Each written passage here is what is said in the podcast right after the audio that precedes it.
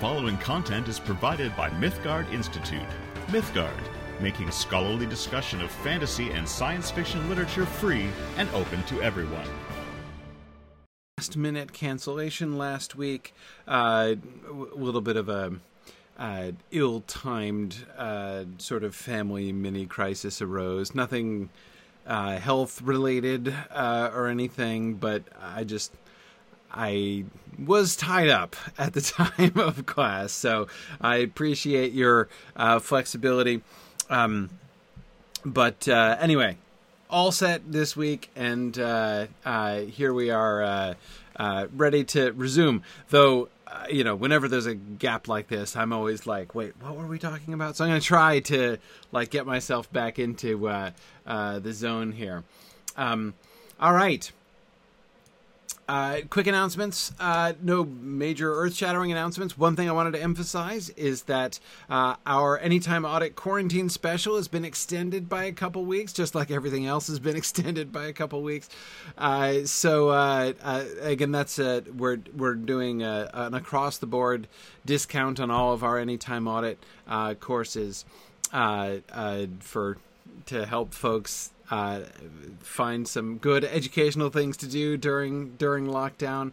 Um, uh, so uh, I just definitely uh, want to uh, bring that to your attention if you hadn't noticed that yet.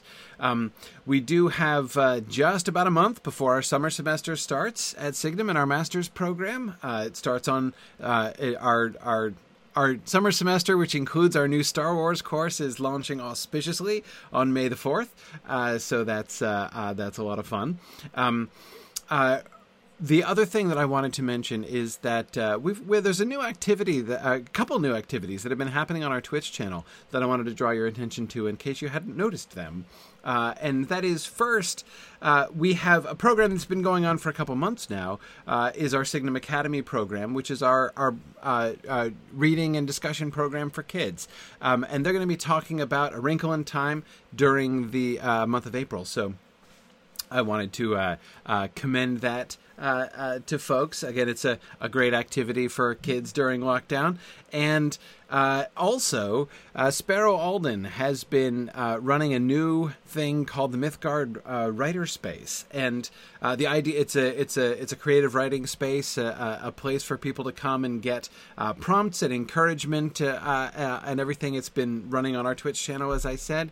Um, this coming Saturday uh, from 3 to 4.30 p.m. Eastern Time is the next scheduled time, and it's going to be running every weekend now uh, for as long as the uh, the lockdowns last. So.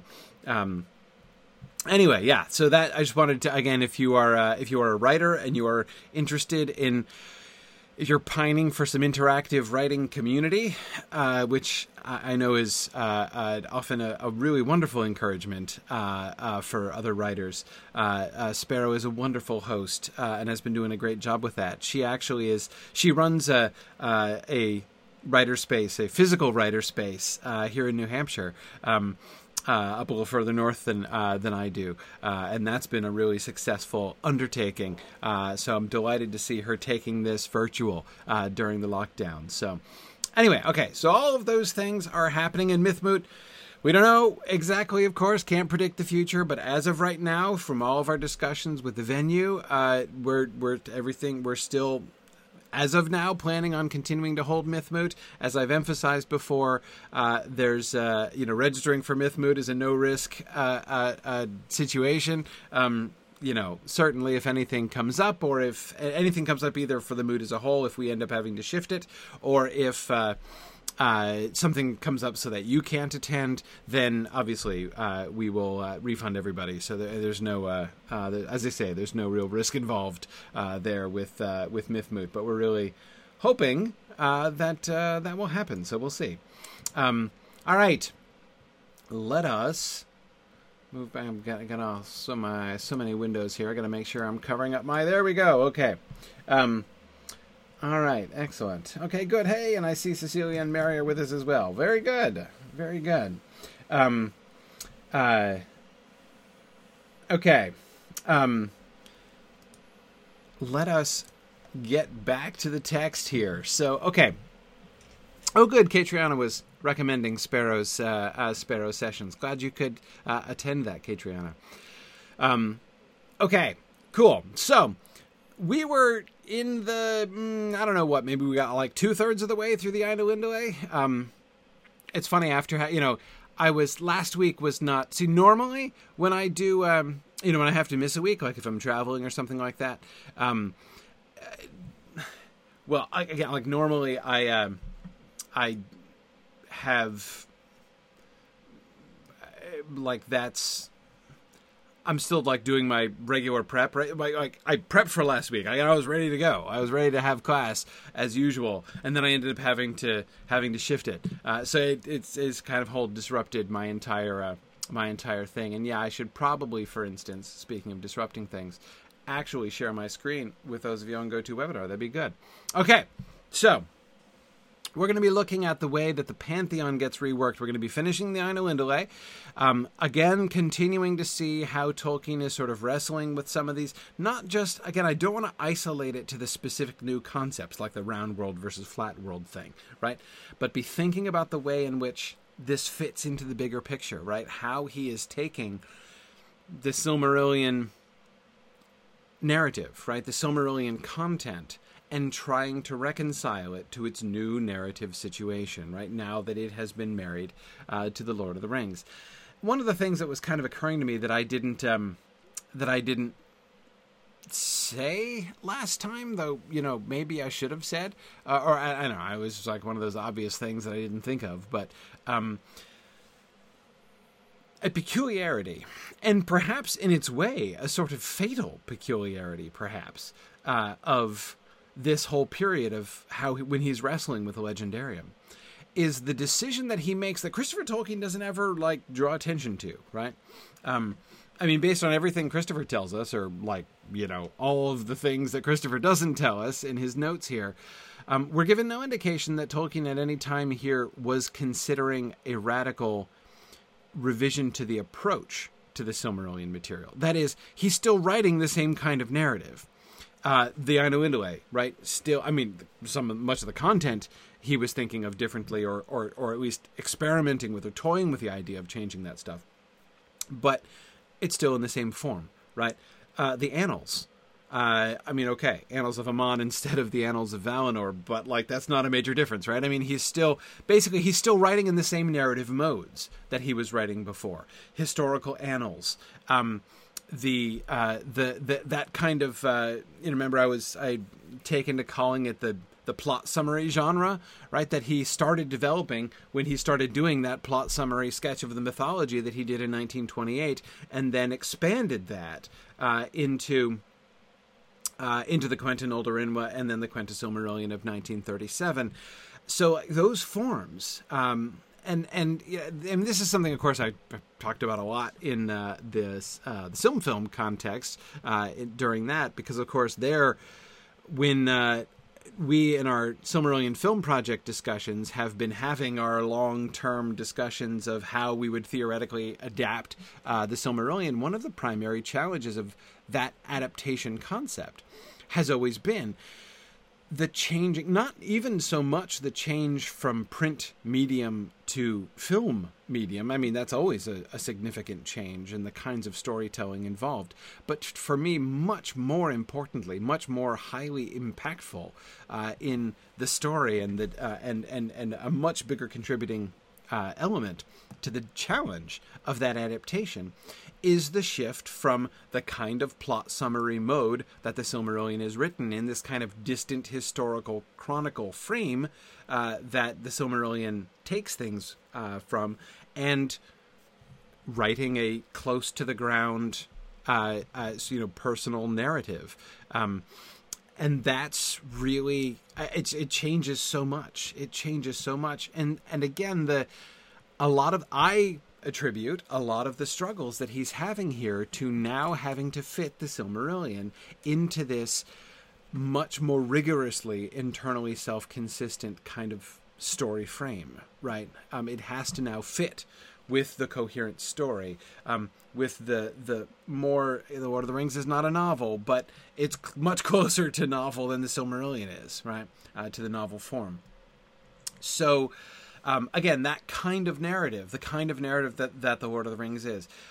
What I'm getting around and taking an enormously long time to say is that I was I'm rather surprised in retrospect that it doesn't seem to have occurred to Tolkien to attempt the Silmarillion material again in that mode. That is, to write the Silmar to write the Legendarium stuff or some of the Legendarium stuff in more the mode of the Lord of the Rings. Um, why didn't he make it? Why didn't he tell it as historical romance? This is particularly uh, kind of glaring, I think, as a question, uh, because of course he did have that impulse at numerous points, right? In the past, he had dropped the whole Legendarium project multiple times in order to undertake a heroic romance version, right? From the alliterative, uh, in you know, in verse, of course, in the alliterative uh, uh, uh, uh Children of Hurin, in verse with the Lay of Leithian, right? And you're absolutely right, David, that he does do that to an extent, right? Or at least he does begin doing that um, with the revised Tuor version, right, that he does begin at this time.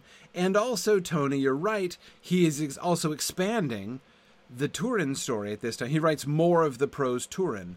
Um, the the bits that are in unfinished tales, right? The extra bits that are in unfinished tales, and which get combined with the bits that are in the published Silmarillion in order to make the Children of Hurin eventually down the road, right? Uh, like in 1997 or whenever it was that that came out. Um, so it's not that he didn't have this impulse at all. He did, right? But um, I don't know. Perhaps David, one of the things I'm kind of coming back around to is to ask the question, which I've asked so many times, but from for different reasons and with a different emphasis. Why, oh, why didn't he complete the Tuor, the Tuor, you know, the Fall of Gondolin version that he started in the fifties? Not only because it is definitely the one thing that Tolkien began of all of Tolkien's unfinished projects, of all the things that he began and didn't finish. That is the one I wish that is the top of my list of the things if I could if I could somehow historically intervene to get Tolkien to complete one of his incomplete th- that would be the one. It would that would be the one I would choose. Um but um anyway, I I uh, I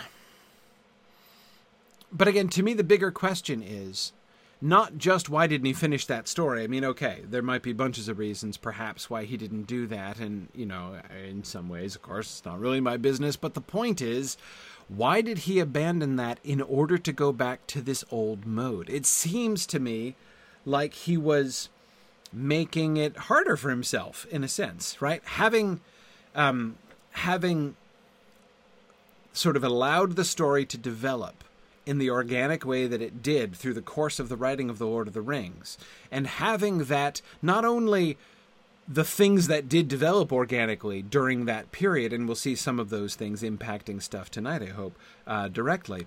Um, some implications that that has that he's got to rework some things in the mythology. But again, it's not just that, right? It's now a different kind of world. It's a different kind of story. And yet he tries to tell it in the old form, right? I'm still going to write annals. I'm still going to write the Quenta in the same form um, in the same general form. I'm still going to write the Ainulindalë in the same form. Um, and I, you know, uh, again, I'm I'm not saying this because I'm yeah, I don't want to just sound like I'm being impatient with Tolkien. Like, come on, you know, come on, Tors, what's going on? Uh, again, I, am just saying it's it's a little surprising to me, and I wonder, uh, you know, I mean, I wonder to what extent that choice was really sort of the fateful choice, right? I mean, is he trying to, um, is he trying to put new wine in old bottles, essentially, uh, by um, keeping the Silmarillion in the form that he had decided he wanted the Silmarillion in before? Um, I can almost imagine. Now, please keep in mind this is oh, just a this this is a, a, a particularly wild speculation on my part, right? But again, when I try to answer, and I try to guess an answer, which is almost certain to be wrong, but when I try to guess an answer to the question, why didn't he finish the two Tuor story, right? One of the answers that suggests itself to me is because he was saying like okay no this is getting out of control right? It has all of the earmarks of when the story is starting to get out of control right? When this thing which he seems to have intended to be a short story was going to be a, definitely a book length thing right? I mean, there's no way that that version of the Fall of Gondolin finishes in under like 300 pages. I mean, there's just no way. Um, that was going to be a full book length story, which would have been awesome. But anyway, so uh, my suspicion, if I if I had to guess, and this is only a guess, if I had to guess why he didn't finish Tuor, it was because he was saying, okay. I was gonna if I was I, I, wanted to do a new version of the Fall of Gondolin, but this is out of control, right? I can't I can't afford to invest the time that I would need to invest to do a whole book about the Fall of Gondolin. I need to go back and revise the Silmarillion because I was on the cusp of being able to publish that. I could have had it ready. Nobody wanted to publish it. Now they want it. Now's the time. I got to go back. And so he does this. He revises the Ainulindalë. He starts revising the Annals of Aman, right? Because that is what the Silmarillion was to him. Like that's what it that that this is the published form that he was imagining, you know, in 1937, and so which he returns to logically enough, right at this point. As I say, that's my guess, but it's it's only a guess. But uh, that's sort of my uh, my thoughts there. Robbie wonders if uh, he would have purposely stuck with his older style to differentiate it uh, from the Lord of the Rings. It's possible. I mean, Robbie, I, I I certainly. I mean, it is interesting to me that he. Well, okay, no wait. Let me come at this a different way. The moments when he does not make that distinction, right? Like the Tuor, right? I mean, the Tuor is it's it it is entering into that mode, right? It's it's not the same exact tone or anything of the Lord of the Rings. I'm not saying that the two of them are the same, but it's the same kind of story, or it's a similar kind of story in any case. Um, one thing that he seems to have understood clearly um, is that his whole cycle of stories, right? The whole legendarium can't be treated in that way. He can't say, "I'm just going to write rewrite the whole Silmarillion, but I'm going to do it like the Lord of the Rings," right?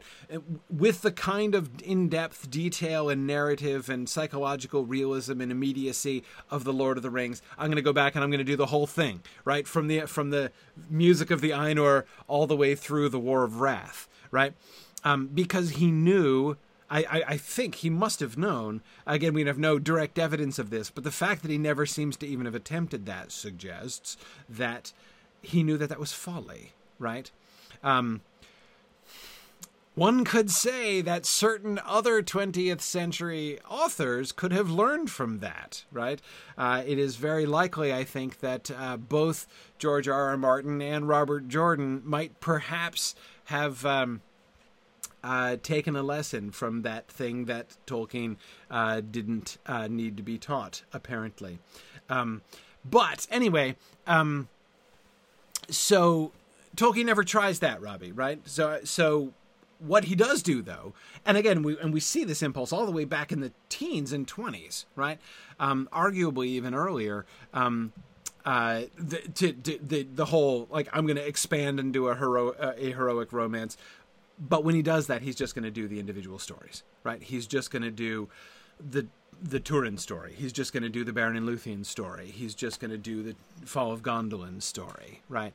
Um, whenever he did shift into them, so the fact that he does, Robbie, shift into that mode suggests to me that he's not avoiding it on purpose, right? He's not saying like, no, I want to, I want to keep like a, that, like a sort of an, like a, a, genre firewall up right between the Silmer, the Legendarium and, and the Lord of the Rings, um, but rather that he knew he couldn't do the whole story. So, like, hey, like Robbie, I'm not dissing Robert Jordan. I, I love Robert Jordan, and and uh, many thanks to Brandon Sanderson for finishing the Wheel of Time, which I just read all of uh, last year. Um, uh, but still, like it was a bad idea. like it was not a good plan. The Wheel of Time was not a good plan. Uh, I like it, but it wasn't a good plan. Uh, and George and the Song of Ice and Fire is a worse plan, obviously, right? Um, that hasn't panned out well. Um, but anyway, anyway, um, so okay. Um, and Tony, it is possible. You know, he was in his late 60s at the time, so maybe he didn't think he had time. I agree. Um, he might have been concerned about that, and that could have also led to the urgency, like, again, the, contributing to that decision to drop Tuor uh, and that sort of budding, uh, you know, book length narrative, uh, and instead shifting to. Um, um, uh, shifting to the you know let me just go back and tidy up what I've got right because it, that's closer right it's closer to press um, yeah maybe but um, uh, anyway uh, Nelson, I do think that the that the sort of psychological realism present in the Lord of the Rings was to some degree incompatible with the mythological framing of the Silmarillion. That's complicated, right? On the one hand, I agree. It would be really hard to do like the music of the Ainur in the same mode that you're doing the Lord of the Rings, right? To you know to describe the music of the Ainur uh, in the same way that you describe Bilbo's farewell party, right? Like no, you couldn't really do that. I, so I agree, it's incompatible uh, in many ways with that, but at the same time, I do think exactly the tension between the kind of psychological realism of Middle Earth as a whole, right? Of the history of the kind of psychological realism which the Lord of the Rings demands of the history of Middle Earth as a whole is exactly problem number one with Tolkien's undertaking uh, in the revision of the Silmarillion. Um, uh, so, as I say, I think it's a little bit uh, uh complicated. Um, but um, anyway, okay.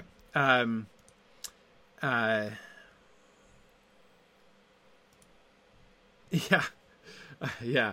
Uh, George says uh, it's like he needed a project manager and he had Christopher right there. Yeah, he does. He does. Of course, unfortunately, Christopher didn't have uh, uh, didn't have hindsight, right? I mean, I can only imagine.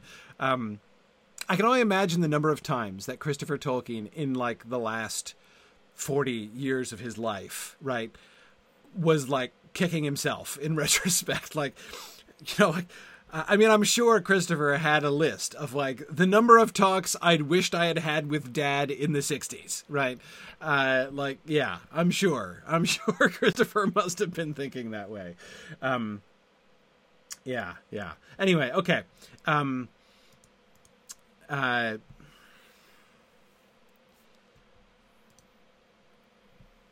yeah, yeah.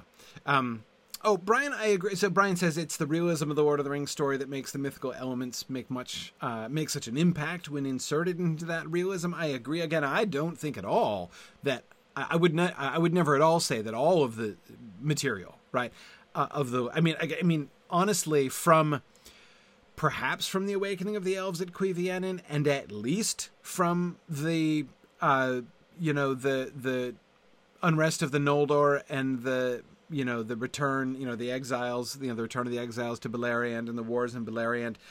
All of that material, I think, could, in theory, um, by an enormously prolific and efficient author uh, uh, with very great longevity, could, in theory, have been done as this massive you know serial set of novels that would be like I don't know what two three times as long as the Wheel of Time.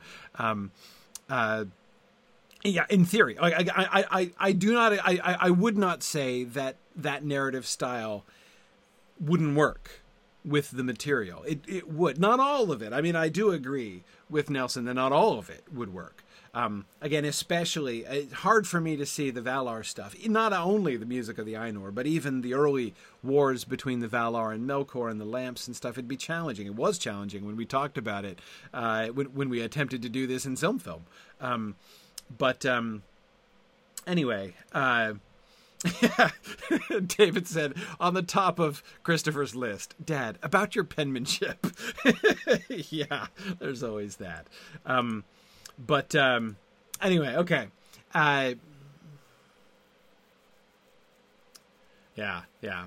Um, so anyway, okay. Let's let's get back into the text before I spend all of the whole class session tonight talking about like the sort of again backing up in the theory. But I, I, I don't grudge this time because this is this is for me the primary thing that I'm thinking through. I mean, as I've been rereading Morgoth's Ring this time, and you know, as as I've been preparing for our sessions and stuff, it's this is absolutely the picture, like the the narrative that is really hooking me, right? Uh, the sort of meta narrative, right? The, the the larger story of the story. This is the thing that I am most fascinated by to see Tolkien wrestling, not just with details, right?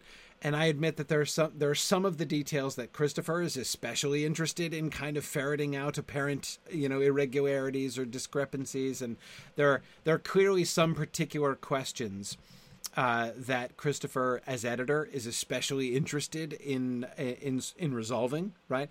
And I, I will confess, I don't share his interest in all of those things. I'm not saying I'm not at all interested in them. I'm just saying they're not the things that interest me most when I'm looking at these things. There have been several times uh, in these first few sections of Morgoth's Ring that we've been reading when Christopher is like, the most significant change here is this. And I'm like, well, you know, uh, Christopher, I'm not sure. I I mean, I, I see it. I hear you. Like, I, that's not that I don't think it's cool and interesting, but I don't. That's to me, that's not the most interesting thing.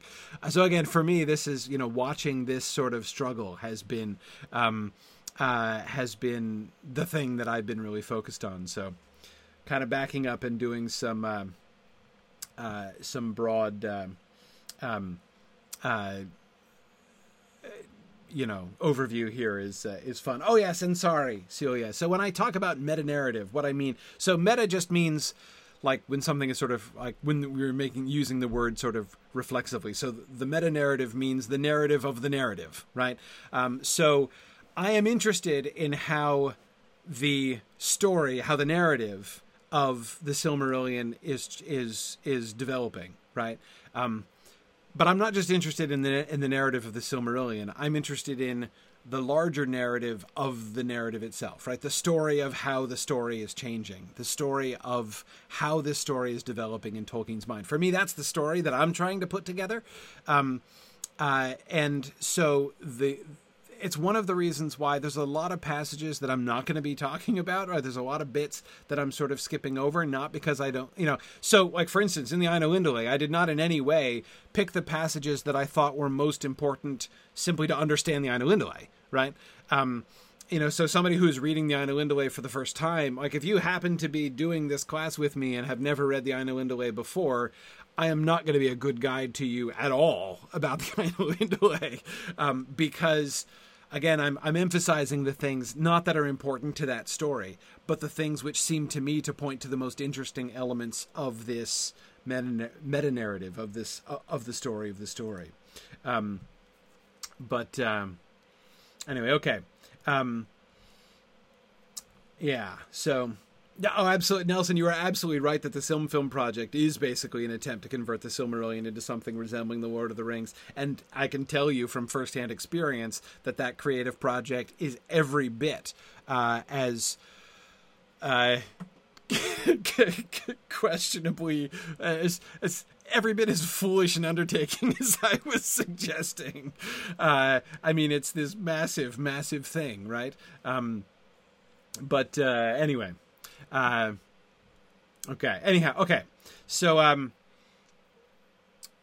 yeah, Nelson, I do not have any plans to go through the history of Middle Earth in the same way that I'm doing the Lord of the Rings and exploring the Lord of the Rings. For one thing, there is no. I will probably live long enough to complete the Lord of the Rings. Our discussion there. Uh, there is no way that I would live long enough to do that. Uh, but anyway, I say foolish. Um, I say foolish affectionately, Marie. Uh, uh, it is, uh, uh, it is, it is, it is, it is delightful. It is worth doing. I'm not sure that uh, its undertaking was the wisest thing I've ever done. Is all I'm saying. I don't regret it. That doesn't mean I regret it. I'm just saying, you know, it's one of those things.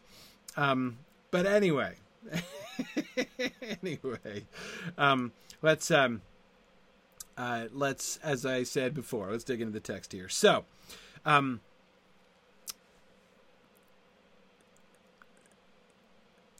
remember that I was discussing the way the impact of the frame narrative on the Ainulindalë, right? The fact that the Ainulindalë in these earlier drafts contrasted with the Ainulindalë in the published Silmarillion, right? Um, ha- still has the frame elements. We are explicitly reading a human's recording of the words of an elf to him, right? And we get the attributions, right? We know the provenance of these stories. We are reading this story because Alfwine brought these stories back to Europe, right, from Elvenhome, where he was told these stories by Pengolodh, uh, who was transmitting stories, many of which had been previously written before by Rumil the scribe. So, um, uh, that and and so one of the things I so I was attempting to convey, and I don't think I succeeded in conveying what a radical shift, not shift, what a radical impact that has on my reading of the text. Right, there are so many elements of the Ainulindale, so many passages that sound completely different if they are read in an authoritative narrative narrator's voice, right? We're just asked to accept the narrator who combined with the the sort of um, tone and register of the narrative and the sort of authority generally claimed makes it sound as someone said last time uh, makes it sound like scripture right i mean it it it seems very authoritative whereas when we get the frame passages like this, which again not word for word, but this passage, you know, passage like this survives in the published Ainulindale, right? Therefore he willed, that it's Iluvatar, that the hearts of men should seek beyond the world and find no rest therein. But they should have a virtue to fashion their life amid the powers and chances of the world, beyond the music of the Ainur, which is as fate to all things else. And of their operation everything should be, in shape and deed, completed, and the world fulfilled unto the last and smallest. Lo, even we, elves, have found to our sorrow that men have a strange power for good or ill, and for turning aside from turning things aside from that purpose of Valar or of elves, so that it is said among us that fate is not master of the children of men. Yet are they blind, and their joy is small, which should be great. Okay? Can you see the difference? Now, again, this gets changed. This passage is not exactly the same still uh, in the D text, right? In the published Silmarillion, this is still from that that C text. But, um, I'm pretty sure it's from the C text. I'm now now I'm doubting myself. Is it from the D? I don't know. Anyway, the point is this is not the same as the published Silmarillion, right? But when all of these things about men and the sort of speculations about the relationship between men and, and fate is being done explicitly in the words of somebody who doesn't claim to know, right? Um, Lo, even we elves have found to our sorrow, right? Here's a thing we've noticed. We've noticed that men can screw things up like you would never believe right? They have a strange power for good or ill and for turning things aside from the purpose of Valar or of elves. I mean, they get involved and everything goes sideways. It's unbelievable what these people can accomplish, says this elf in frustration. But he doesn't understand it, right? And even the way that he's looking at it from the outside. So it is said among us that fate is not master of the children of men, right? I mean, it's what it looks like to us, right? It's almost like you guys can just do whatever, right? And and the music of the Ainur like doesn't apply to you or something, right? It's incredible, right? And yet you're blind, right? You should have this huge joy, and yet you don't, and we don't get it, right? When you put Pengolodh back into the narrative, right? When when when you can hear Pengolodh's voice there, this is a completely different story.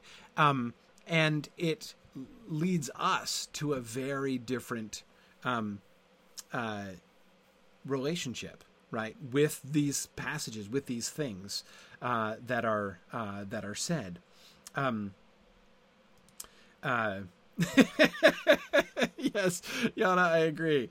Uh, uh, Yana says uh, he almost sounds like a Baggins complaining about adventures. Men are nasty, uncomfortable things that make you late for dinner. yeah, something like that. Um, yeah, yeah.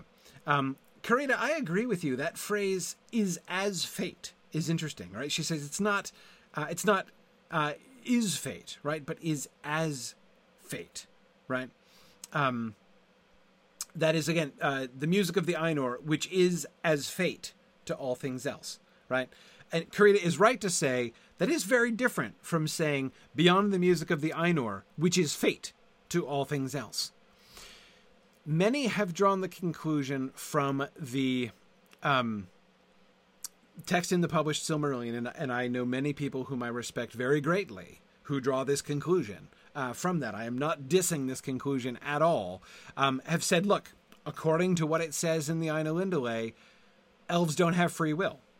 You don't have to like it, but that's what the text says. The text says that elves don't have free will. Men do, elves don't. Elves are guided by fate. They are dominated by fate. They cannot change the course of events that is laid down in the music of the Ainur, whereas men can. And I agree. I mean, like that is indeed. I, that is not only a defensible. That seems to be the explicit um, uh, denotation of what the published Ainulindalë says. But, um, Karita, that's where this passage becomes really important, right? Maybe he changed his mind more in that way. We'll we'll watch that uh, as we move forward to see what he says about that um, uh, as he continues. But that's not what he's saying here. Is as fate, right? It is literally it is like fate. It's a it's exactly Tony. It's a simile. It's a simile, right? He is comparing the music of the Ainur to fate. He does not is is avoiding saying Karita as you're saying. It's a weird. It's a, it's an odd construction, right? Um, he's avoiding saying that the music of the Ainur is fate to all things else, um, which would be far the simpler thing to say in that sentence. Um, yeah, yeah. It does, Brian, leave open the question of whether there is an actual literal fate in the world, whether or not events have been prescribed, right? Um, and what is the impact of the choice of individuals? Um, uh, yeah, yeah. Um, Yana, um, are the elves aware of this? Do they know they lack free will while men have it? Well, yeah. I mean, again, even in the published Silmarillion without the attribution of the frame, the explicit attribution of the flame, there's still the implicit sense that that's an elvish perspective, right?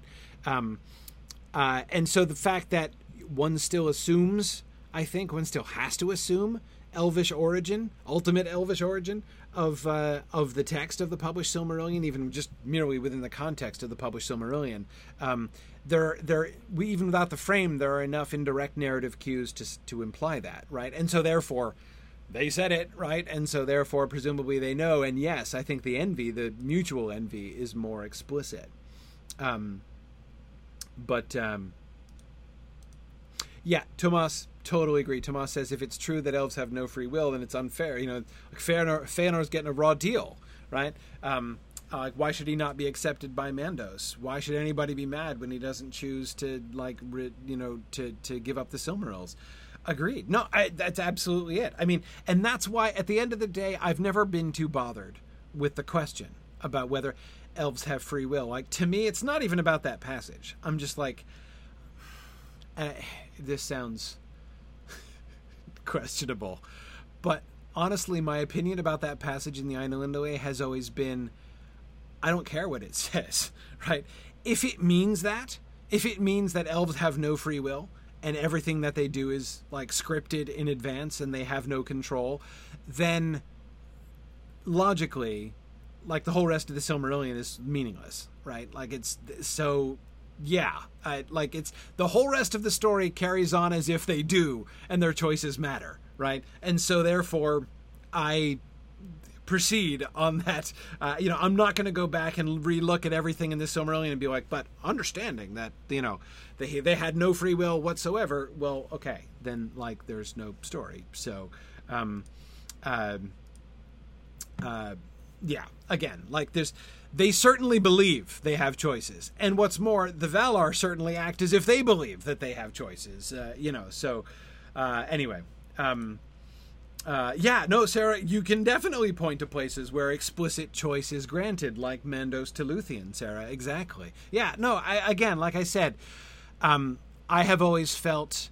I've just never really troubled myself with that passage because although I can uh, in in the published text, because although I can absolutely see why how you could construct an elvish you know theology which absolutely denies free will based on that passage, in my opinion, you can only do that while jettisoning jettisoning everything else, right? If you're willing to throw the whole rest of the book out the window, you could read that passage that way. But since I've never been willing to do that, I just don't, right? Uh, that's that's it. Um, but um, uh, anyway, um, yeah, Marie, I agree that the existence of divine providence doesn't preclude free will, right? It's all in Boethius. Um, the only question is just whether we're like permitted uh, to uh, uh, to extend that reasoning uh, to elves or not. And I have taken the liberty of extend of so extending it throughout my dealings with the Silmarillion, and, and that's okay. I'm fine with that. Um, uh, but anyhow, okay. Um, uh, let's keep going. okay, here's one of those examples where I was uh, not in perfect agreement uh, with Christopher about what was the most important thing. Okay, the central shift in the myth of the creation lies, of course, in the fact that in the old form, so this is the shift from B to C, right? The shift from uh, from the old version that he had written in 1937 uh, to the revised version that he worked on in response to the rejection of the round world version, right? The C star version. Um, okay, sorry. Uh, in the old form, when the Ainur contemplate the world and find joy in its contemplation and desire it, the world has been given being by Iluvatar, whereas in C, it is a vision that has not yet been given being. So, you'll remember uh, that in the published Silmarillion, there's sort of three stages, right? There's first, there's the music and the drama inherent in the music, right, sort of lays out and prefigures the drama of the world, right?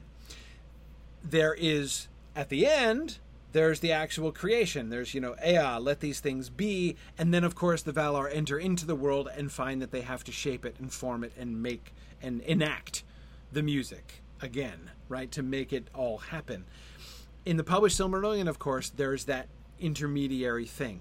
The music ends, and then Iluvatar says, Behold your minstrelsy, right? And shows them the vision of what they have. Like, here is the world that you have made through your music, right? And he gives them this vision, and then he makes it be, and then they enter into it and find that they have to do it. So there's a sense in which we get the like it's it happens three times, right? Or sort of the the drama of the world is played out in one form or other three times, right? Um, so, uh, um, I agree with Christopher that it is really important that the vision is introduced. So, in the old version, there was no vision; it just goes straight from music to creation, right? Um, and he takes he makes this intermediary step. He goes out of his way to create this intermediary step. So the behold your minstrelsy business is new right? Um, Okay, so he says, with this may be compared my father's words in the account of his works written for Milton Waldman in 1951, from that famous letter that we've alluded to before, and that Christopher has quoted from before, where he gives the really long summary of the Silmarillion when he was trying to convince Milton Waldman of HarperCollins to publish the Silmarillion and the Lord of the Rings together, back in 1951. They, the Valar, are divine, that is, were originally outside and existed before the making of the world. Their power and wisdom is derived from their knowledge of the cosmogonical drama, which they perceived first as a drama. That is, in a fashion we perceive. Sorry, that is, as in a fashion we perceive a story composed by someone else, and later as a reality. Okay, let me read that again. They, the Valar, are divine. That is, were originally outside and existed before the making of the world. So they're not a product of the world. They're not part of the world, right? God doesn't make the world and the Valar with it, right? Their life and experience is not circumscribed by the created world. In that, that is the sense in which he says they are divine. They are outside and existed before the making of the world. Their power and wisdom is derived from their knowledge of the cosmogonical drama. So the power and wisdom of the Valar, when the Valar act with power and teach with wisdom, right? Uh, guide with wisdom the events of the world, right? The events of Arda after they've entered into it. They can do, they are made capable of doing these things because of their knowledge of the story, right? Because they've gotten spoilers already, which they perceived first as a drama. That is, as in a fashion we perceive a story composed by someone else, and later as a reality. Their power and wisdom comes from knowing the story in advance, at least partly. They composed the music, so they know the elements that went into the making of the story. They have lived it once already, in a sense, right? In a different mode. In the music, now they don't always know, we can see that they don't always know how that's going to translate into, you know, history, right? Into, uh, uh, into events, right? Um, and sometimes they're surprised at what those things actually look like, as as we see explicitly in the narrative. Um, but there's a sense in which they they're familiar with it already, right? It's already a story that they have contributed to, that they've been telling. But the vision introduces a different element, right? Again, if we didn't have the vision, we'd still have that. They'd still have their own experience and memories of the music, right? And then they'd have their experiences as they're going through and shaping it in re- in in real time, right? Um, so even back in the old version of it, they still had both of those things. They had their own experiences, their own thoughts and desires, their understanding of the part of the mind of Iluvatar that is placed within them, right? The music that is that is sort of the part within the music that is given to them, which they, the Valar, not Melkor, obediently uh, uh, uh, followed, right? Obediently um, worked within, right? So, because of their under, so even back in the old days, because of their understandings of those things, and the way in which they can they can see how these things are playing out, right? They have much wisdom and understanding, not only of how the world is working and how it is gonna work, but how it should work, right? Um, okay, so that was always true. So, what is the significance of the vision then? Tolkien's emphasis is that they, through the vision, by being made by Iluvatar into passive recipients of the drama of history, of the cosmogonical drama, right? That is the drama of the creation of the world, right? Um, when Iluvatar makes them sit back and say, "Hey, let me show you this. Let me tell you the story of creation. Let me let me Iluvatar does an adaptation, right? He takes the music and he adapts it into a visible uh, medium, right? He he does a he does a so when Iluvatar does the first ever film adaptation, right? And he does a film adaptation of the music and shows it to them, and they receive it, they watch it, right? And they become viewers, passive viewers. As in a fashion we perceive a story composed by someone else, right? And because they've seen it that way, because they've seen it from the outside, as it were, not just from the outside in the sense of being outside of the normal flow of time and outside of the uh, the boundaries of Arda, right? But even outside the process of making, because even when they have when they could combine just the two things, that is their own memories of the music on the one hand and their own experiences within Arda on the other hand, right? when when when all they had in the old version were those two things, it's still all filtered by their own perceptions, right? It's still limited by their own understanding of their parts in the story. They know their parts of the music and how they contributed. They heard some of the others, right? and sang with them and blended with them in some ways so they can have some partial and secondhand uh, understanding of those things. But again, it's still all centered on them themselves, right? On their own experience, as is, of course, their experience in Arda, even more so, right? The vision, therefore, grants to the Valar the Iluvatar eye view of the thing, which they did not have access to in any other way, right? They are more clued in to the big picture. That's what Iluvatar accomplishes by showing them the vision. And that's a big deal, right? Think about, remember, some of you will remember this, and I know some of you have kind of joined our discussions later than this and haven't been slogging through these books with me for, you know, golly, what is it now? Going on seven years now that we've been doing not just this, you know, not this History of Middle Earth, but the Mythgard Academy series. Way back, uh, you know, in like 2014 or 2015 when we did the Book of Lost Tales, you may remember, those of you who were here, that we were really emphasizing what a different set of characters the Valar were, right? Um, and one of the ways in which we were talking about it at the time is that the published Silmarillion tells the story of the Valar. Um, just like The Lord of the Rings tells the story from the point of view of the hobbits looking up at the big people, right? So you've got the great heroes, Aragorn and Gandalf and even Boromir. Um, uh, and then you've got, you know, like the normal people, right? The little people, the hobbits. Um, and to some extent, the Silmarillion is kind of parallel to that, where the normal register, right? The eye level of the narrative of the published Silmarillion is elves, right? And they're sometimes looking a little bit down towards men, not always really down, right? But sometimes a little bit down.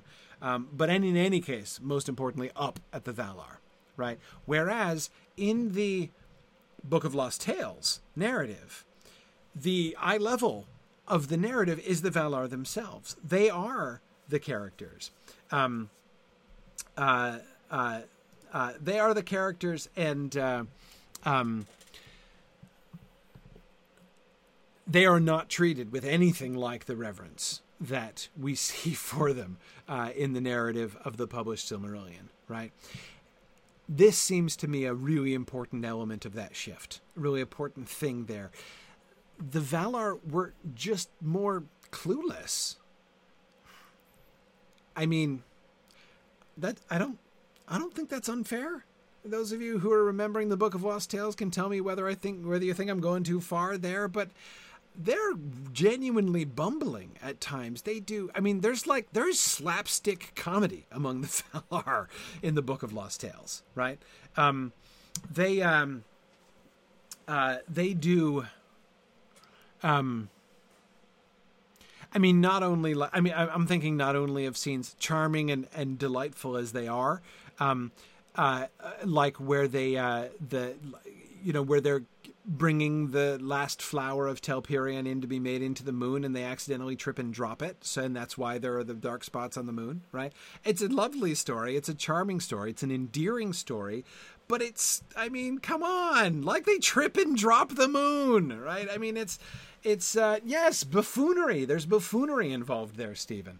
Um, and, um, there's, um, there's, you know, there's that, remember that scene when, when Melkor sends a uh, sends an ambassador to them, right? And he's really like disrespectful. The ambassador is really disrespectful, and they kill him. Right? They take him and they throw him off a cliff, and they kill him. And then afterwards, they're like, "Oh, uh, uh, I guess we shouldn't have done that. That was kind of rude, right? I mean, look, it's it's how they were, right? And yes, Marie, they think and say things that turn out to not be true, and that that's that's the other thing that I'm thinking of when I say that they are, um, um, that they're that they're clueless, right? Yeah, the lamps of ice, Marie. That's a great example. Melkor fools them, right? The destruction of the lamps happens because Melkor, unbeknownst to the rest of the Valar, right? Uh, he secretly constructs the pillars of the lamps out of ice. It's like like the lamps are an elaborate practical joke played at the expense of the rest of the Valar, right? So he builds these these the pillars out of ice, and he's like, "Oh yeah, that'll work. That'll work. Yeah, just do that." So they put these huge like flaming burning lamps on the top, and what happens? They melt right? And the lamps come crashing down, and it creates two inland seas, and Melkor has a has a good laugh at their expense, right? But I mean, like, they're just like they're clueless, right? Not always and not all the time. I'm not, but anyway, you see the kind of thing that I'm saying, right? Um, Tolkien has made a choice here. Um, the vision, the the introduction of the vision, which I, in some ways seems like a sort of a small formal thing, but I think it's it's an indicator of a big thing, right? A big shift in how he's viewing the Valar and their relationship with Arda and their relationship with the narrative, right? Um, they are not clueless like that anymore. Um, they are. Uh, um, yeah, you're right, Yana. There aren't that many sharp tools in the Valinorian shed back in the Book of Lost Tales days. Uh, yeah, yeah. Um, um, yeah, good. Oh, yeah, Arthur, you were talking about the the the lamp thing too. Yeah, yeah, exactly. Um, anyway, uh, and yes, those of you who are saying it makes them sound more like the Norse gods, totally agree with you. Totally agree with you.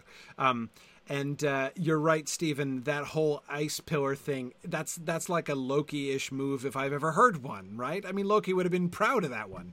Uh, but uh, anyway, anyway, uh, yeah, sure, certainly we can we can hear that kind of thing. The point is, we can see not only that he is shifting the narrative, but we can see how he's doing it, right? We can see the way in which those kinds of gods, those kinds of divinities, are no longer um, no longer consistent with the kind of story that he is telling. Right? He does not any longer want to tell those that kind of story. And the vision is a really delicate way of conveying this, right? Of creating this new situation, of shifting that narrative. Now, David, you asked a wonderful question, uh, and you are absolutely right that I buried that. Um, uh, uh, you didn't miss it. I did, David. Um, what was the nature of my disagreement with Christopher Tolkien? Sorry, it's very indirect. I don't disagree with him that the vision is significant. Um, uh, what I uh, so there are two things. One, this is actually one of the places I agreed with him more. But I, I guess I, I, guess David, my biggest disagreement is that this kind of thing seemed to me uh, the thing that Christopher was is most interested in, right? The thing that he's absolutely fascinated by throughout the discussion of this of the Ainulindale is what the word Arda means, right? And how the concept of the world changes and what when Tolkien says the world when he says Ea, right? What does that mean? Again, not saying that's not interesting. It really kind of is, and it has some significant theological and philosophical implications and stuff. And that's yeah, absolutely. But like, I think this is way more important. I, I, think I think Christopher undersells this. David is the main thing that I was going to say. Um, he brings this up very rightly, um, but um, but this kind of thing seems to me uh, to be. Uh, well, anyway, it was certainly one of the, the kinds of changes that I was much more interested, more interesting in more interested in. Yeah, that's what I mean. Um, yeah, good, good. Yeah, Jennifer, uh, the vision gives them an element of omniscience or like secondhand omniscience, right? They've been shown the, the, the, the, you know, the plot summary, right? Um, uh, and this knowing gives them a much more sober dignity. Yes, exactly. They're much more sort of in control of things. Okay here's another place where uh, there were just there were things that I was really interested in in the narrative that uh, Christopher was less interested in. So I wanted to draw some attention to some of the things that I found were cool. The far more complex account in the new. So this is the the, the narrative of the Melkor narrative. So this is the story of the different struggles, like the sequence of different struggles that uh, Christopher made. So there are two reasons why I wanted to quote this, and this is long. This is a two slide passage. Um, there are two reasons why I wanted to quote this. One is I wanted to quote this because I am super glad that Christopher did it. Uh, this synopsis of the Melkor story is extremely valuable because it's so easy to get turned around and confused about like wait how many times did he even come back and all that kind of thing right so uh, really really glad that he did, did that and it's worth just reviewing but secondly, because I think there's some interesting things that we can see here that Christopher doesn't emphasize. So, which is, is so good, which is fine. It's not his job to point out everything. It's his job to give us the text. So, okay. The far more complex account in the new work of the movements of Melkor and of his strife with the Valar is an indication at once, therefore, that shifts have taken place in the cosmology. In the Ainulindalë proper, it is now told that Melkor entered the world with the other Ainur at the beginning. He was there from the first, and claimed Earth for his own. But he was alone, and unable to resist the Valar, and he withdrew to other regions. There followed the labors of the Valar in the ordering of the earth, and the curbing of its tumults, and Melkor saw from afar that earth was become a garden for them. Then, in envy and malice, he descended upon earth to begin the first battle of the Valar and Melkor for the dominion of Arda. The words, earth was become as a garden for them, are not to be interpreted as a reference to the spring of Arda, for the description of this follows in the words of Pengolodh, where appears also the wholly new element that Tulkas was not one of the Ainur who entered the world at the beginning, but came only when, in the far heaven, he heard of the war in the little world. Okay, continuing there. Then follows the building of the lamps and the spring of Arda, for Melkor had fled from the earth a second time, routed by Tulkas, and brooded in the outer darkness. At the end of a long age, he came back in secret to the far north of Middle Earth, whence his evil power spread, and whence he came again against the Valar in renewed war and cast down the lamps. Then the Valar departed from the island of Almar in the great lake, and made their dwelling in the uttermost west, and from Valinor they came against Melkor again. But they could not defeat him, and at that time he built Utumno. There are thus four distinct periods of strife between Melkor and the Valar, and he departed out of Arda and returned to it twice. Okay, so here's my question What do you make of this? Thinking of those meta narrative things I was talking before, what's the story of the story here? Remember the trend, as Christopher points out at the beginning here, yeah, there, um, is that the account of Melkor and his strife with the Valar is far more complex than the other version had been. Um, why? Why is the Ainulindalë story trending in the direction of this increased complexity? What do we see?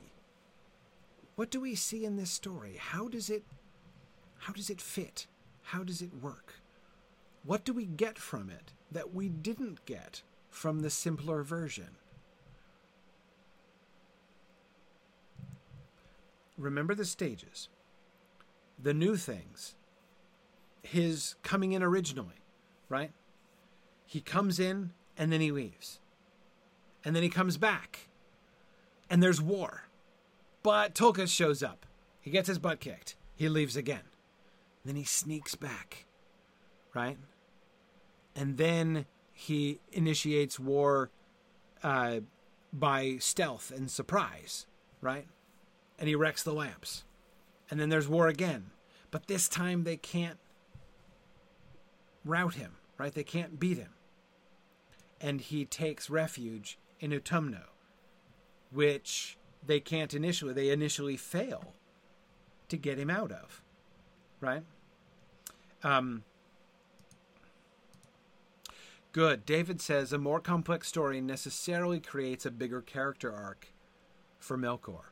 Um, yeah, David. I, I mean, I think it is interesting that perhaps Tolkien is more interested in in the fall, eh, specifically in the fall of Melkor. I think than he used to be.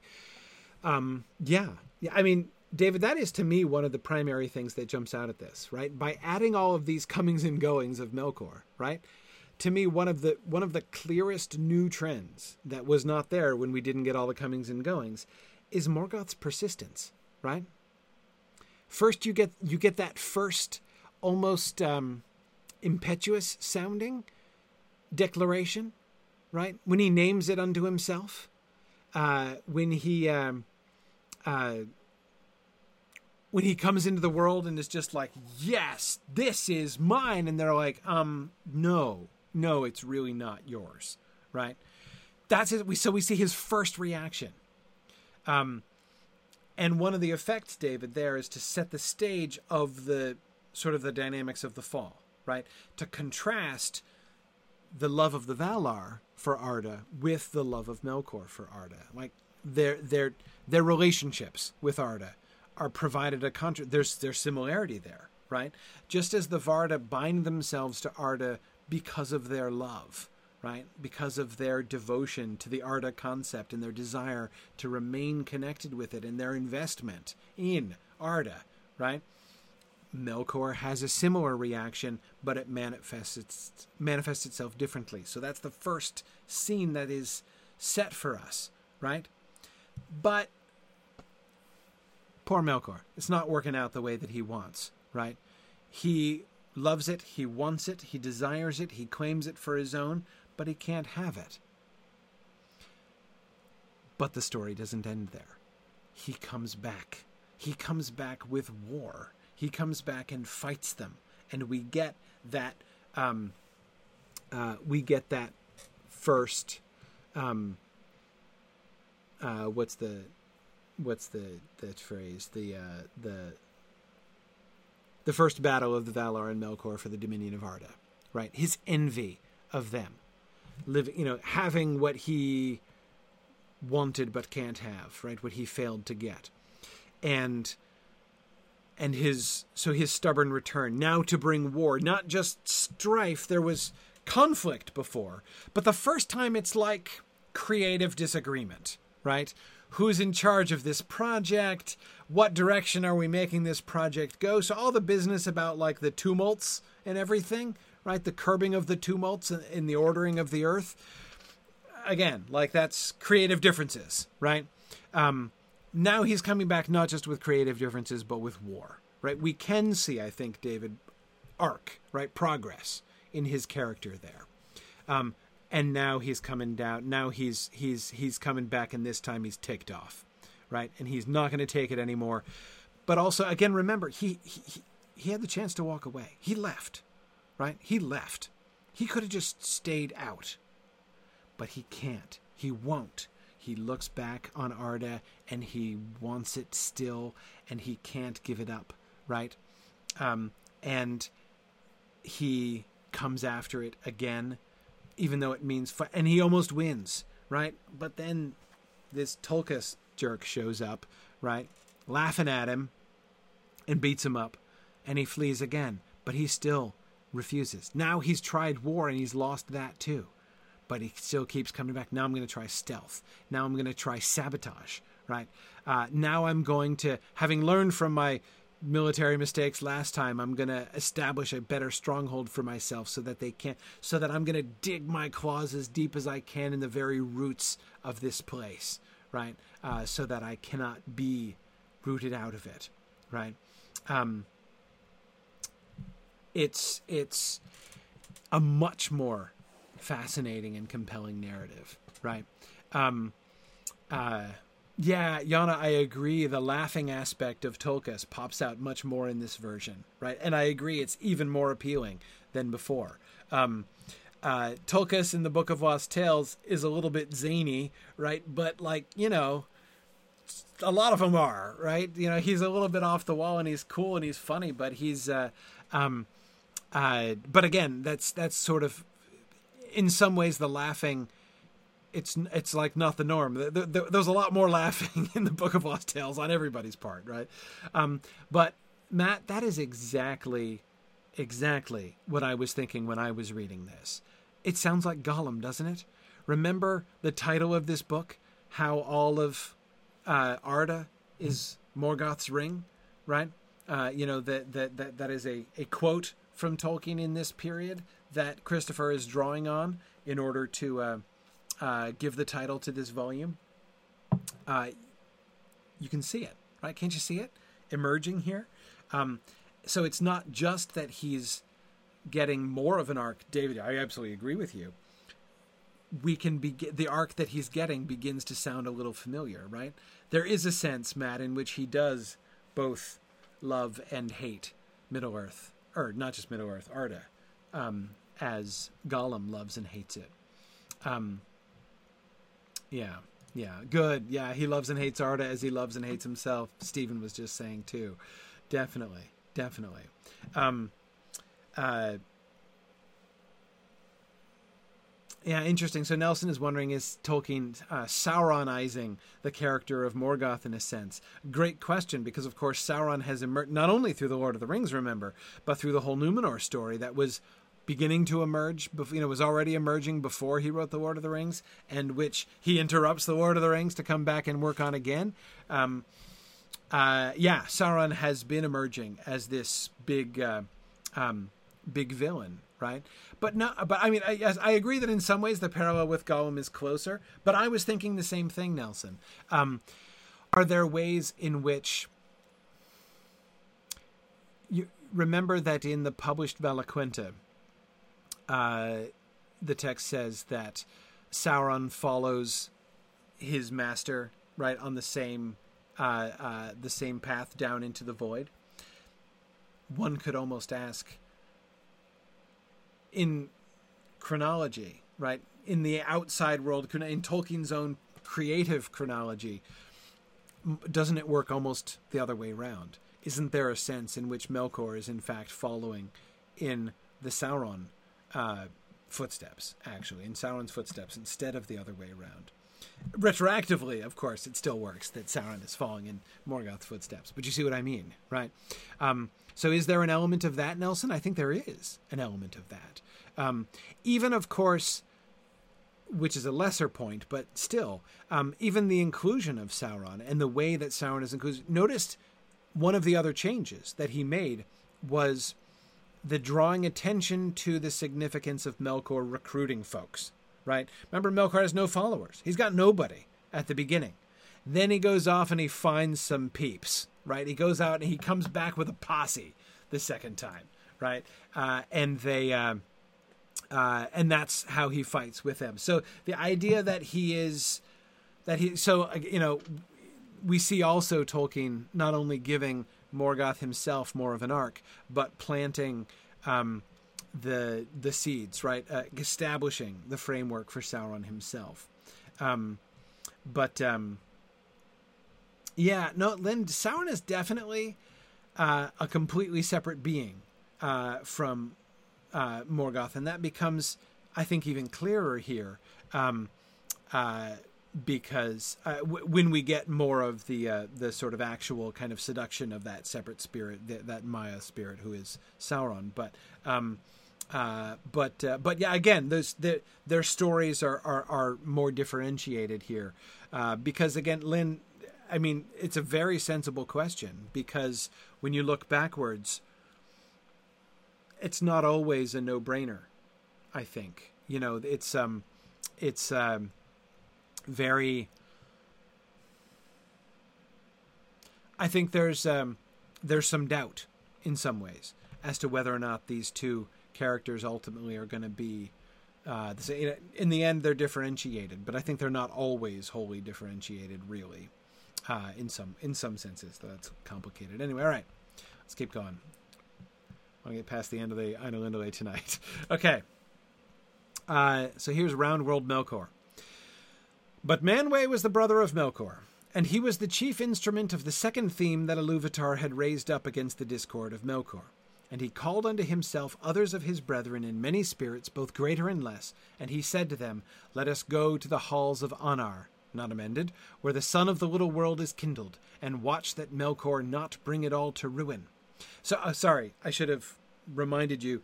Calling this round, word, round world Melkor wasn't enough these are passages now we, we we've now finished uh, Christopher's discussion of the C text of the Ainulindale, right? The one which is the precursor of the published text, the revised version, the the sort of what he decides is the definitive post Lord of the Rings revised version until he does the D text, right? Um, this is from that C star text. This is from the that other version of the Ainulindale uh, that he gives to his friend and which she doesn't like as much, right? So, here in these next few passages, we're going to be looking at some of the things that he was experimenting with, uh, which uh, his friend told him uh, didn't fly as well. Sorry, I'm blanking on her name. Somebody remind me of her name. Mrs. What? Begins with an F? blanking. Sorry, I apologize. I'm I'm uh, having some aphasia where her name is concerned. Anyway, um, so uh, I want to give her credit because again, I I'm enormously grateful to her. So I'd Farrer, yes, Mrs. Farrer, thank you. Um, uh, so yes, yeah, so this is from that version that Mrs. Farrer rejected. Right, okay. But Manwë was the brother of Melkor, and he was the chief instrument of the second theme that Iluvatar had raised up against the discord of Melkor. And he called unto himself others of his brethren in many spirits, both greater and less, and he said unto them, Let us go to the halls of Anar, where the sun of the little world is kindled, and watch that Melkor bring it not all to ruin. So notice Manwë gathering everybody together, but of course, the sun's already there, right, in the new world. The sun of the new world is already kindled. And they went thither, Manwë and Ulmo and Aule and others of whom ye shall uh, thou shalt yet hear, Alfwine. And behold, Melkor was before them, but he had little company, save a few of those lesser spirits that had attuned their music to his, and he walked alone, and the earth was in flames. The coming of the Valar was not indeed welcome to Melkor, for he desired not friends, but servants. And he said, this is my kingdom, which I have named unto myself. But the Valar answered that this he could not lawfully do, for in making and governance they had all their part, and there de- and there was strife between the Valar and Melkor. And for a time Melkor departed and withdrew beyond the arrows of the sun, and brooded on his desire. Okay, so notice similarities and differences, right? similarities in that we can see in both versions he's contemplating the same kinds of developments in the narrative and character arc of Morgoth, right? Notice the comparative loneliness of Morgoth compared to Manwë and his uh, you know his large team, right? His uh, the fellowship with which he arrives. Um, so that's one thing. No, again, the, the sort of that drama of this is my kingdom, which I have named unto myself. I love the present perfect tense there, right? Like I have named it. It's done. You're too late, right? I already put the Melkor flag on this planet, right? This place is mine. Y'all are interlopers. Thanks very much, but go back home. I don't need you or want you, right? Um, you're right, George. He just had a couple cats with him at this point. I'm sure that's correct. Um, yeah, yeah. Um, yeah, Jocelyn, I'm not sure I'd recommend brooding on your desires. It does sound pretty awesome, right? But uh, there's a pretty uh, there's a pretty poor uh, turnout, uh, historically speaking, for Tolkien characters who spend much time brooding on their desires. Right? Generally, not a hobby I'd recommend. Um, but uh, yeah, get off my flaming lawn, Tony. Really is what he says, right? Um, but um, uh, but anyway, okay. So uh, we can see some similarities, but there are also some fairly important differences with the sun, right? I don't want to lay too much too much stress on this, but the sun. Here's one of the ways in which I would use this passage to kind of illustrate um, why I'm not a big fan of the round world version, right? Why I think the flat world version is better with no sun. This is the first encounter, this is the first entrance of Manwë and the other Valar into Arda, and they find Melkor but newly arrived and having already claimed it. And the sun's already there. It's like they have to shape and form the world except for you know a lot of it which is already shaped and formed in advance, right? Uh, the the mythic power of um, the uh, sorry, let me let me go back for a second uh, to the just to read the passage. Um, the yes, the ordering of the earth and the curbing of its tumults, right? That that that stuff, right? Where we get the this idea of the primordial shaping of the world, right? That when Iluvatar listens to the music, shows them the vision, and then sends them off. But when they get there, they find like, wow, okay, square one, right? It's time to. We've got to. Turns out we've got to build this world from scratch, right? This is not a world from scratch. It's already got a sun, right? There's this sense of pre-existing condition, right? That we get, um, which for me the sun is just kind of um, is just kind of uh, uh, one representative of. But it, to me, it feels discordant, right? It it to me it undermines the whole mythic power of this concept of this initial struggle with him. So the struggle is still there. He wants to be telling the same story about Melkor, but to me that story doesn't have nearly the same force when the arrows of the sun are already there, right? Um, yeah, George says thank Eru for Mrs. Farrer. Hey man, like I'm with you. I'm with you. I I can join you in that. Um, yeah, yeah. Um, and Josiah, yes, I don't think I understand the phrase "the arrows of the sun." You want to talk about Christopher Tolkien wants to talk about, you know, it indicates cosmological developments. You want to talk about cosmological developments? Why is the sun shooting arrows? Who's shooting arrows? What's it doing? Shoot at Melkor? Is is this is there enmity between the sun and Melkor? And if so, why? I I mean, yeah, I'd like can uh, you know, inquiring minds want to know, and I really don't know. Um, yeah, yeah. Um, and Michael, I do agree. It destroys the whole story of uh, of uh, you know sort of Melkor hoarding light. Yeah, yeah. That that that light is already. I don't know. I mean, you can say he's laying claim to the sun as well, right? In claiming all of the earth, and I, I you know, whatever. But, um, uh, yeah, no, see, Tony, I agree. When we get Arien and the making of the sun, and you know, Arien driving the chariot of the sun with the fruit of uh, Laurelin in it, you know, that's a, a sort of a quaint mythic story, but it works as a mythic story, right? This does not work as well for me as a mythic story. Um, yeah, I just good. No, Nancy and Matt are both uh, Matt Duke are both saying that arrows of the sun. I mean, it seems like a metaphor for sunbeams. I agree, but but why? Like, I mean, why that metaphor, right? That metaphor suggests, that, especially withdrew beyond the arrows of the sun, makes it sound like, you know, he was sick of holding up his shield to deflect the arrows of the sun. Like the arrows of the sun are aimed at Melkor, and that's bad or harmful or inconvenient in some way, right? That he's got. I, I don't know. Like I said, I, am I'm, I'm I'm saying I don't get it, so I, I don't pretend I have an explanation. I just uh, I just don't get it. Um, but um, anyway, okay.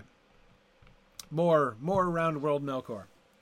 And Melkor was shaken by the laughter of Tulkas and fled from the earth. Then he gathered himself together and summoned all of his might in his hatred, and he said, I will rend the earth asunder, and break it, and none shall possess it. But this Melkor could not do, for the earth may not be wholly destroyed against its fate. Nevertheless, Melkor took a portion of it, and seized it for his own, and reft it away. And he made it a little earth of his own, and it wheeled round about in the sky, following the greater earth wheresoever it went, so that Melkor could observe thence all that happened below, and could send forth his malice, and trouble the seas, and shake the lands. And there and still there is rumor among the Eldar of the war in which the Valar assaulted the stronghold of Melkor, and cast him out, and removed it further from the earth, and it remains in the sky, Ithil, whom men call the moon. There is both blinding heat and cold intolerable, as it might be looked for in as as might be looked for in any world of Melkor. But now at least it is clean, yet utterly barren, and naught liveth there, nor nor ever hath, nor shall. And herein is revealed again the world the words of Iluvatar, for Ithil has become a mirror to the greater earth, catching the light of the sun when she is invisible. And because of malice, silver has been made of gold, and moonlight of sunlight, and earth in its anguish and loss has been greatly enriched. Whew. Okay. All right. Um, this passage is amazing. This is an amazing passage. And uh, what, okay, what I like about this, right? What I like about this well, no, let me not start there. Start there. I'm not just going to hate on the round world version of the story. There are things to like about it. And I like some of the things about this very much. But this passage is for me like a perfect illustration of the best of times and the worst of times in the round world version, right? Let's start with the worst of times. Um, it's a little weird, right? Um, yeah, yeah, Alyssa, that's exactly what I was trying to get at, and you've said it really, really well. Um, uh, Alyssa says this is it's almost a reversion to the book of lost tales to a book of lost tales origin myth exactly exactly in the early days in the book of lost tales a lot of the stories had mythological punchlines like not exactly in the same way but I can't help but think, probably because I was reading them to my kids at the same time, uh, I can't think but help think of uh, Kipling's Just So stories, right? They like, you know, how the elephant got his trunk and, and uh, you know, how uh, uh, the uh, the leopard got his spots and all that kind of thing, right? Um, it he did that kind of thing a lot, right? Like we got that in the in the Beren and Luthien story, like right in the middle of the Beren and Luthien story, we get like we get Tevildo and Huan, and that's why dogs and cats to this day still don't get along, right? We got this is why Ireland, right? Uh, um, and now we're getting, and this is why the moon exists, right? Because Melkor grabbed out a chunk of the the the the world. And Nancy, I agree. Nancy says Melkor's secret moon base sounds like a joke when I tell people about it. Yeah. Yeah, Christopher, I was thinking of the parallel between Ireland and the moon as well. Uh, yeah, I think um, I think there's actually an interesting paper in that potentially, Christopher, uh, or Chris, I should say. Sorry, not to confuse you with Christopher Tolkien. Um, yeah, yeah, good. Josiah was thinking the same thing. It's like Space Ireland. Exactly, exactly. Yes, Melkor's little Death Star, Tony. Exactly. Um, um, but um, anyway, yes, Rihanna and I agree with you. The idea of Melkor living in the moon gives the whole man in the moon came down too soon story an, an ominous connotation, right? Oh my goodness. Um, but um, Sarah Grant says, I'm pretty sure I saw this on Ancient Aliens, right? Yes. These things that you are pointing to is exactly why, to me, this feels discordant, right? It feels like in his attempt to make the mythology more consistent with the modern scientific view of the world, more consistent with our historical world, right? Not just scientific world, but with our historical world. Um, he is reverting, and I like that word, Alyssa. That seems to me right. He's reverting to a, a kind of mythology, a kind of mythological storytelling, which he had moved past, not fully, but largely, and I think well. I, you know, the elements of, of myth of explanation um, that still remain in the Silmarillion, and we still do see some of those things. Um, um, it's it's it takes a different place, right? It's not the point of the stories anymore. Um, and here it's um, it's it just it feels very very strange for that reason. It doesn't seem to fit with the whole idiom in which the Ainulindalë had been going, right? Um, uh, Josiah, I agree with you. There's definitely a paper in that. Uh, unlike uh, there, it bears an interesting likeness to the myth of the moon in Lewis's space trilogy. Yes, compare and contrast Melkor's secret moon base with uh, the way that the moon is described, especially in that hideous strength. Heck yeah, absolutely.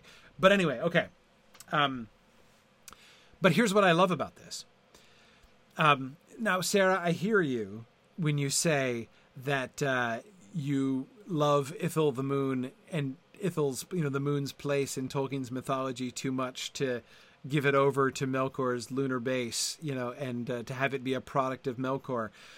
And I hear that, but at the same time, that's actually my favorite thing about it. Um, the way in which he takes this story of the moon, he gives a um, this version of the story of the moon is one of the most direct and to me like where we get by the end like all the stuff about the lunar base and and and, and all that stuff again it I, I i have this negative reaction to all this stuff it feels sillier it feels more uh, l- like a reversion, Alyssa, as you were describing. Um, but um, speaking of which, hi, Alyssa. Good to see you again. Um, uh, glad you could join us. Um, anyway, um, but by the time we get to the end, I love the end, right? And herein is revealed again the words of Iluvatar, for Ithil has become a mirror to the greater earth, catching the light of the sun when she is invisible. And because of malice, silver has been made of gold, and moonlight of sunlight, and earth in its anguish and loss has been greatly enriched. Right? He makes the formation of the moon, he makes the history of the moon, this violent history of war and espionage of the moon, the fact that the that the moon was part of Melkor's malicious plot, right? Um, and yet becomes Sarah, the moon that you love, Ithil the fair, right? Um, he makes it into one of the most powerful illustrations of Iluvatar's words to Melkor at the end of the music that he ever wrote. There is there are very few places in the published Silmarillion or anywhere else where Tolkien more explicitly illustrates what that principle, that thing that Iluvatar tells Melkor, right? He tells him the principle, right? He tells him the theory. Here's what's going to happen. Here's how it's going to work out, right? Um, and it is illustrated, it is pointed to more clearly and compellingly and powerfully, I feel, at the end of this passage than he does almost anywhere else. And I loved that. I loved that. Um, yeah, yeah. Um, yes, none may alter the music in Iluvatar's despite, Stephen, and this is what that looks like. This is what, how the the providence of Iluvatar and the work of the and through the work of the Valar, of course, uh, is going to take even the most horrible actions of Melkor. That business about um, uh, the the the earth in its anguish and loss, right? Um, and how through its anguish, anguish and loss, loss, it's going to be greatly enriched, and how, again, in this way, another illustration of how evil, though remaining evil, will still be good to have been. How it is that providence can accommodate those things and marry exactly, bring forth good out of evil. So I love that. I love that. You know, again, this is this is still Tolkien, right? This is still Tolkien doing this, uh, and it's not like the whole thing is horrible from one end to the next. Um, but um, but anyway, yeah. Like I said, this passage was for me like the best and the worst. Um, yeah, yeah. Um,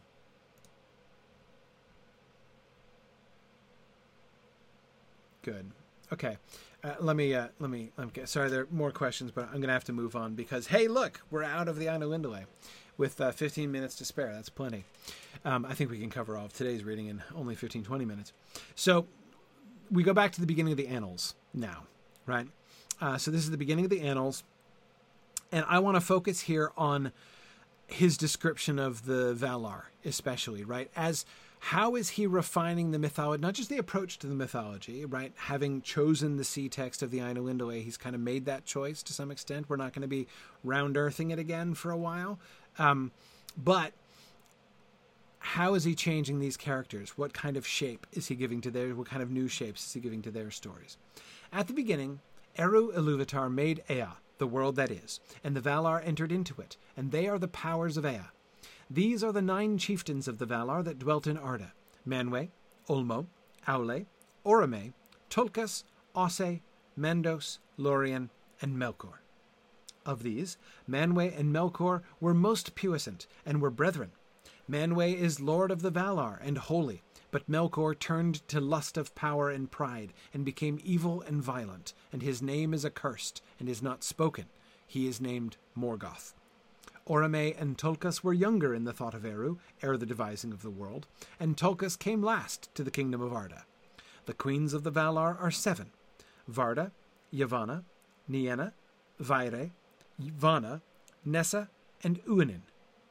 No less in might and majesty are they than the chieftains, and they sit ever in the councils of the Valar. What do you notice? What do you notice here? Of course, some uh, the one of the biggest things, right, is the way uh, the lists, right, how the lists differ. uh, from the same lists. the nine chief, you know, the the the the the primary numbers, right? The primary characters. Who's different? Good, Marie. Uinen is a Vala. Yeah, yeah. Um.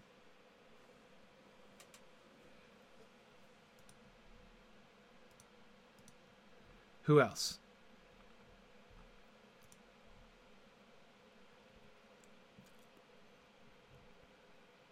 Osse, right? Osse is another big difference maker up here. Um, yeah, good, good, Mary. Yeah, Osse's presence um, and Este's absence. Right, we'll get back to Este more later. Um, but uh, and good, yes, Melkor is listed with them. Absolutely, as um, uh, David uh, Atlee is say, was saying, despite the elves' disdain for Morgoth and not wanting to say his name and calling him accursed, uh, they still count him as among the Valar from the beginning, right? And uh, and even there, David, um, I think we can see just as you were talking about before that that same arc that you were pointing to, right? The text is insisting on remembering the arc, right? Melkor is among the nine chieftains of the Valar, right?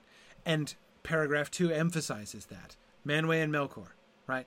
Inviting us, to, eh, you know, instructing us to think about those two together, how those two are the two different choices, right? And so, in that way, David, as you were suggesting, it does emphasize Morgoth's fall more, right? He's not just like, we don't have like the two brothers. One was evil from the beginning and one was good from the beginning, right? We have these two brothers who are most puissant, most powerful, and they're brethren, right? And one is holy and the other turned to lust of power and pride. So you've got the one that stayed on the right path and the one that veered away from the path and became evil and violent. Not is, became evil and violent. And his name is present tense, accursed, right? Um, yeah, yeah, good.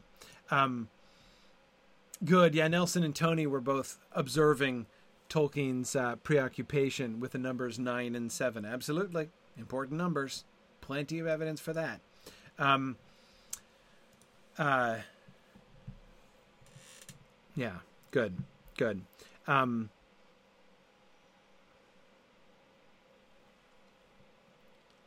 what do you think about? Um, we talked about Osse and Uinen, but we didn't ask the so what question. So what? So they were included among the Valar at the beginning. So what?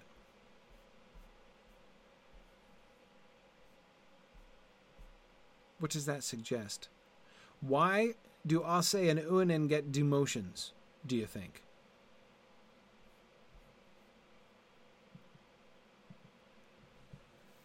Um,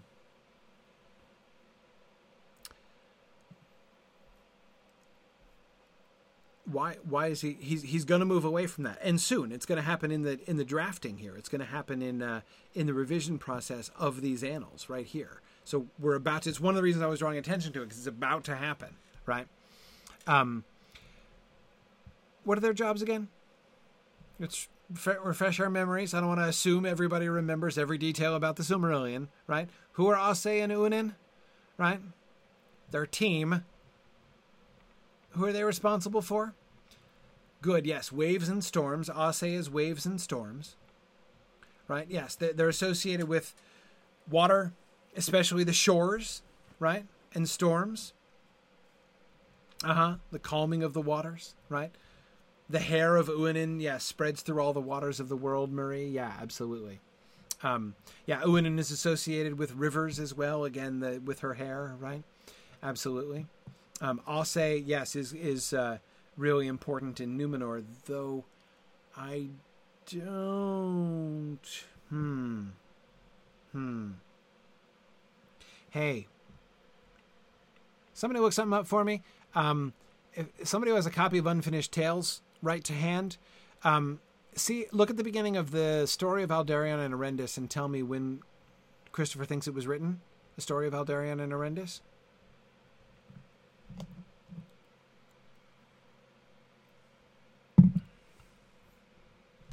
Yeah, yeah.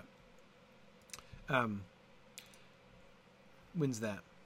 I ask that because I think that is the time when Uinen is most closely associated with the new. The, the idea that Uinen was specially revered by the Numenoreans, I think, dates from that story. It emerges in the the the, the uh, course of that story. Um, so I'm just thinking about dates, wanting to see if that because of course we know the Numenor story is huge in his mind right now, right? Like during this whole period. Um, uh, and so it would make sense. 65? No way. Really? I thought it was earlier than that. Maybe. He doesn't say? Christopher doesn't even guess? I thought he did. No? Huh. Interesting. Okay. All right. So I did my Silmarillion pop quiz, Book of Lost Tales pop quiz. What's the difference between Osse and Ulmo? from the beginning? Like, why in Tolkien's mythology is there one dude, Osse, who controls the oceans and the and the and the the shorelines and storms at sea and stuff? Shouldn't that be Ulmo's job? Isn't Ulmo the big like the the dude of the seas, right? The Valar of the of the of the, I mean, isn't he the water guy, right? Head water guy. Why does he? Why does Tolkien have two guys in the first place. Yeah, Ulmo delegates, Stephen. Yes, you're right. You're right. Um, good. Yes, Rhiannon and Josiah, absolutely. Ulmo is associated with the outer seas, the outer waters, and the depths. Now, I don't want to get too much into this because this is super complicated, like Ambarkanta cosmology stuff. But Ulmo is actually not primarily associated with water. As strange as that might seem to say, with the outer seas. But the outer seas aren't water. It's like the ether. I mean, like the the oceans are the lesser seas. Right? That's like that that that because the ocean at the end of the day is just a, a basin full of water, right? A biggish basin full of water, but to the Valar, not so big right? I mean, you've got this crust on the earth, and parts of the crust have dips in it, and they're puddles. And we, because we're fairly small, call those things oceans and the great seas, right? That's a big deal to us. But in the big picture, not so big a deal, right? Compared to the outer seas. And so the whole, like the, the, the entire, the entirety of Arda is enclosed by the great seas, the outer seas, right? And that's what Ulmo's primary thing is. So Ulmo is the one, like, if um, remember how uh, even even in the flat Earth times, Arda is described as being globed amidst the void. What globed in what sense? What forms a globe around Arda? The outer seas, globe it, right? So Ulmo's primary job is globing Arda, right? So is he a bigger deal than um? Yeah, yeah. I mean, he's got a bigger province, right? But this is why Osse's he's in charge of the oceans, right? He's in charge of like the actual running of the waters thing, right? This also, of course, helps to make sense of the fact, or makes it very logical, that Ulmo would be a little bit distant, kind of an absentee dude, right? Because he's involved in like the glow. He's the guy who's like containing the world in space, right? Um, so anyway, it's a big deal. So you've got Ulmo and you've got Osse. So they, their jobs don't overlap, right? You don't have. It's not exactly like a, you know the relationship between the two of them. It's not like a you know the big ocean deity and then a, a more minor ocean deity, right? That's not how they are set up at, the beginning, right? So anyway, the fact that Osse gets his own um, uh, the the the fact that Osse gets his own gig, you know, at the beginning and is listed as one of the major ones, he's not a peer of Ulmo. Ulmo is one of the really really great ones, right? Uh, you know, that's why Ulmo is up there with Manwë. He's on the really he's on the super short list of really powerful Valar. But Osse is certainly up there with like Orome, right? No problem. And Tulkas? Yeah, yeah, sure. Um, you know his province is is uh, is uh, is sort of similar in that way. So Osse and Uinen have a more significant role. as the cosmology is developing here, so one of the signs, I think, to get back to one of Christopher uh, Tolkien's favorite things here, um, as the cosmology, one sign of the development of the cosmology here, I think, is the imminent demotion of Osse and Uinen. Um, as he's gonna he Tolkien is gonna be working less with the whole outer seas, and he's not gonna be thinking about that stuff nearly as much as he was before. Um, not laying those things out in, in nearly the same way. Ulmo is gonna become more like a just like a water god, right? More he's gonna be become more Poseidon like, and therefore displace Osse from his more his older, more Poseidon esque role, right? Um, okay, yeah. Um, good. Sorry, James is saying uh, uh, Christopher's really light on dates in Aldarion and Erendis. Uh, the only one I can find mention of is the January 1965 date that he gives for a typescript on uh, on which the printed text is based. That occurs in the introduction to the book. Okay, interesting. All right, so it's so, so it's later. Good. So uh, so I don't think therefore we can think about Uinen's relationship with Numenor, therefore, um, uh, as influencing how he's dealing with Uinen uh, in this in this case. Then, thanks. That's I'll I'll just sort of accept that um, as we go, but. Um, uh, but yes, David, I do think that Ulmo's direct influence in Middle Earth is lesser in the Lost Tales version of the stories. It also, of course, makes it kind of a bigger deal when Ulmo shows up and talks to um, uh, talks to Tuor, right? Um, and also makes a little bit more sense of the approach that Ulmo takes. I mean, in the Book of Lost Tales, when Ulmo shows up to to Tuor, he says to him, "All right." Look, the rest of the Valar are ignoring Middle Earth, right? I'm not. I, I, I'm, you know, they're all doing their own thing. I'm doing my own thing here, right? So, Tuor, let's do this. You deliver this message to, to Turgon, and you tell him if he sets out and attacks Morgoth, right? If he does his part, I'll deliver the Valar, right? I'm gonna go and I'm gonna rally the rest. I'm gonna, I'm gonna, I'm gonna, I'm gonna get in their business, right? And I'm gonna make it happen, right? I'm gonna I'm gonna change things. I'm gonna alter the fate of stuff, and I'm gonna go against what the rest of the Valar are doing. But I'm gonna recruit them. He's not he's not going Melkor, right? He's gonna recruit them and he's gonna bring them in. But yeah, if Turgon takes the field, I'll deliver the Valar in his support. Says Ulmo, and the old Ulmo, the Book of Lost Tales Ulmo, you, you can kind of imagine. I mean, he's almost like the really powerful, authoritative uncle, right? Hanging out there, right? Who like you can forget that he even exists, right? He never really shows up to Thanksgiving dinner, whatever. But uh, but when he does show up and say something, everybody like does what he says, right? Because he's kind of scary. Like, like that's I don't know, not a great metaphor perhaps, but um, anyway, uh, yeah, yeah. Well, Bruce, see, yeah, I wonder. You know, Bruce is remembering the times in exploring the Lord of the Rings where we've been sort of speculating. Do we see uh, influence from Ulmo on like Frodo's dream in uh, uh, in um, Buckland or something like that?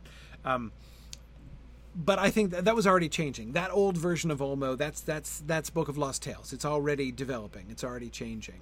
And again, I say Osse and Uinen are imminently uh, to be uh, uh, to be demoted. Okay. Varda was Manwë's spouse from the beginning, but Aule espoused Yavanna, his sister, in Ea. Vana the Fair, her younger sister, is the wife of Orome, and Nessa, the sister of Orome, is Tulkas' wife, and Uinen, Lady of the Seas, is the spouse of Osse. Vaire the Weaver dwells with Mandos. No spouse hath Ulmo, nor Melkor. No lord hath Nienna the Sorrowful, Queen of Shadow, Manwë's sister, and Melkor's. The wife of Lorien is Este the Pale, but she goes not to the councils of the Valar, and is not accounted among the rulers of Arda, but is the chief of the Maiar. With these great powers come many other spirits of like kind but l- less might and authority. These are the Maiar, the beautiful, the folk of the Valar. And with them are numbered also the Valarindi, the offspring of the Valar, their children begotten in Arda, yet of the race of the Ainur who were before the world. They are many and fair. They are many and fair. That's the sentence that really blows me away. Um, not only so, the concept that the Valar have kids, that they not only marry but they beget and bear, right, and have children within Arda. Um, again, many of you will remember that that's been part of the mythology from the beginning. And of course, we know from the published Silmarillion, it's going to exit the mythology by the time Christopher brings out the book. So, um, that's um, surprise. So, David, I agree. I too am surprised. Uh, again, if I had been forced to guess without, you know, knowing in advance, uh, my guess would have been that feels like the kind of change that's happening now, right? In these sort of larger shifts that are going on in the whole framework and story of the Silmarillion, right? The mythological framework of the Silmarillion. It's not. Notice, not only is he not has he not changed? He's not even phasing it out, right? I mean, it'd be one thing. You'd think that he might be maybe at least moving in the direction of being like, some of the Valar still have children, but it's unusual. Like there are very, but they are very few or whatever. No, he's doubling down, right? Yet of the race, uh, uh, their children begotten in Arda, yet of the race of the Ainur who are before the world, they are many and fair. They're all over the place, the Valarindi, right? Okay, all right. Um, fascinating. Fascinating that he's still doing that, that he's still going there. But notice the implication of it, right? So, okay, David, having just said that I think it's that I would have expected him not to do this, the fact that he is doing it still, I think we can still make some sense of it, right? Notice the implication. Maybe I'm wrong about the implication here, but I think I see this.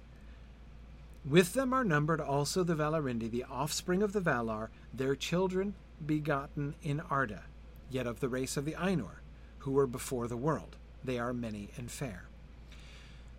They are begotten in Arda. So the Valar have taken upon themselves, they have bound themselves to Arda, right?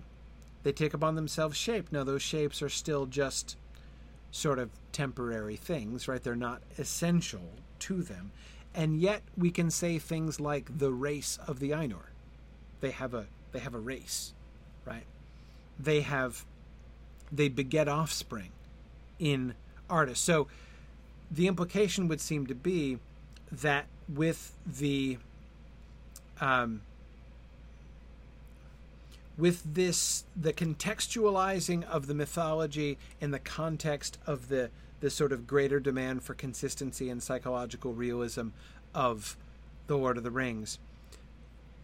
He seems to be not only okay with, but again, even doubling down on having the link between the Valar and the physical world be stronger. See what I mean? Um, it's like since they are connected to Arda, now they have substance. They are they are they are a race. They can beget children. They don't exactly have physical bodies, but they don't exactly not have physical bodies either, right? Um, you see what I mean?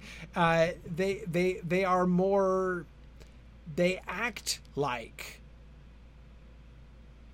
a race within Arda. They act like the children of Iluvatar. Their relationship with Arda is kind of similar, right? Um, yeah, yeah. Um, yeah, Veronica says if the Valar can reproduce, then their kids can reproduce, and you have that same problem that Greek mythology has too many demigods and other figures. Um, with the loss of fertility, the characters are set. Yes, well, it's with the few exceptions, right? Like uh, Melian, of course, very importantly. Um, we don't want to lose that one. Uh, but but but but yes, I agree in general. Um, but this seems to me to be still, I think, a transitional stage. Still a transitional stage from Valar as folks like you and me, like they are in the Book of Lost Tales, and the Valar is more distant, right? More ethereal, in a sense. That's a really clumsy word to use, but I hope you know what I'm trying to uh, uh, to evoke by saying that. Um, more distant from the whole experience, connection to art, uh, you know, to the world that uh, uh, kind of embodiment within the world that that the children of Iluvatar have. Um, there are other details which we'll come back to when we encounter them a little bit later on. We talked about Uinen and Osse. Um, uh, Vaire the Weaver dwells with Mandos. She's kind of newish. She's not totally new, but uh, in the Book of Lost Tales, Nienna was the spouse of Mandos. Um, she was the Queen of the Dead originally. Um, so Nienna has been displaced, and she's doing a solo act now. Um, we'll come back to Nienna because she's still not quite. She is given a really significant uh, status. Uh, who was asking about Nienna? Yeah, Stephen. Um, she's given. I mean, she's the sister of Manwë and Melkor. That's a big deal, right? We had them as the the sort of the two that are brethren and most puissant, and now Nienna, uh, the sorrowful. Um, she's still Queen of Shadow. Notice, right? There's still darkness associated with her. She was the Queen of Shadow. She was the Queen of the Dead. She was the Black Queen, but she's not anymore, and yet she's still shadowy, right? And we're not told anything else about her now. We'll be told more in a bit. Um, we'll come back to her, as I say. Um, the I, the fact that Este, Lorien's wife, was the um, the chief of the Maiar, that she is this uh, like bridge, right, between the the Valar uh, and the Maiar, the the people. And I will say, notice the difference here between the people of the Valar, right? That's you know that's that's the word used so often in the Book of Lost Tales. The people of the Valar and their um, uh, and the the the Maiar, the beautiful, the folk of the Valar. Um, what um, uh, yeah, Josiah. I don't know. It it does almost sound like in saying Vaire dwells with Mandos, is he's it's he seems to almost specifically avoid saying is the spouse of Mandos. I don't know if their relationship with different are Vaire and Mandos. Do they have they just moved in together, but they haven't tied the knot? I don't I don't know. Um, is she is she not? Are they not married? Are they related? And is she his sister maybe or, or something? I mean, again, like they live together, right? Their team uh, but he's explicitly, you're right. He specifically doesn't say that they're uh, they're just roommates. Exactly. They just um, they have a they have a they have a they keep their relationship professional. Um, they have common law marriage among the Valar, Brian. I don't know. Uh, I don't know. Um, but um, yeah, they've certainly been uh, together long enough to trigger it, David. If they do have a common law marriage, I agree. Um, uh, that's interesting. Michelle says, uh, you know, Nienna seems to be almost a kind of midpoint between Manwë and Melkor. That's a really interesting way to think about it. Um, exactly, Margaret. I agree. Yeah, Vaire and and uh, Mandos are. It's complicated, no question. Um, but anyway, sorry. What was that? I was. Oh yeah, Este. Uh, no, sorry. The uh, the the the Maiar. Um, another Book of Lost Tales quiz. Um, who were the people? Who were the people of the Valar? Who were who who were Manwë's people? Who were who were uh, uh, uh, uh, Aule's people? You remember? Who are Yavanna's people? Exactly, Josiah. Um, sprites, sylphs, brownies, um, gnomes, like the tunneling gnomes, not the Noldor. Uh, those guys. Uh, uh, uh, yeah. Um, the sylphs are names that have been given by people over time to the people of the Valar. So also like the fair folk and the, the, I mean, like think of all of the mythologies and and the uh, you know with like you know gods and elemental, you know like ifrits and jinns and all the like th- those are all people of the Valar, right? Um, all that stuff is again this is as we were saying before, as Alyssa was saying, the Book of Lost Tales very interested in myths of explanation, right? And one of the things that the Book of Lost Tales is most interested in by its title, right? This is the the Book of Lost Tales, which tales, if they hadn't been lost, we would understand better why all these things happen. Why have all there been all these stories? Why are there all these stories about fairies and wars and ancient wars and and all these uh, you know these mysterious semi-divine figures and everything else well all of these traditions these fairy tale and mythological traditions are garbled versions of the truth right and Eriol changed to Ælfwine brought home the true story the true story of the elves the true story of the gods right um yeah so um uh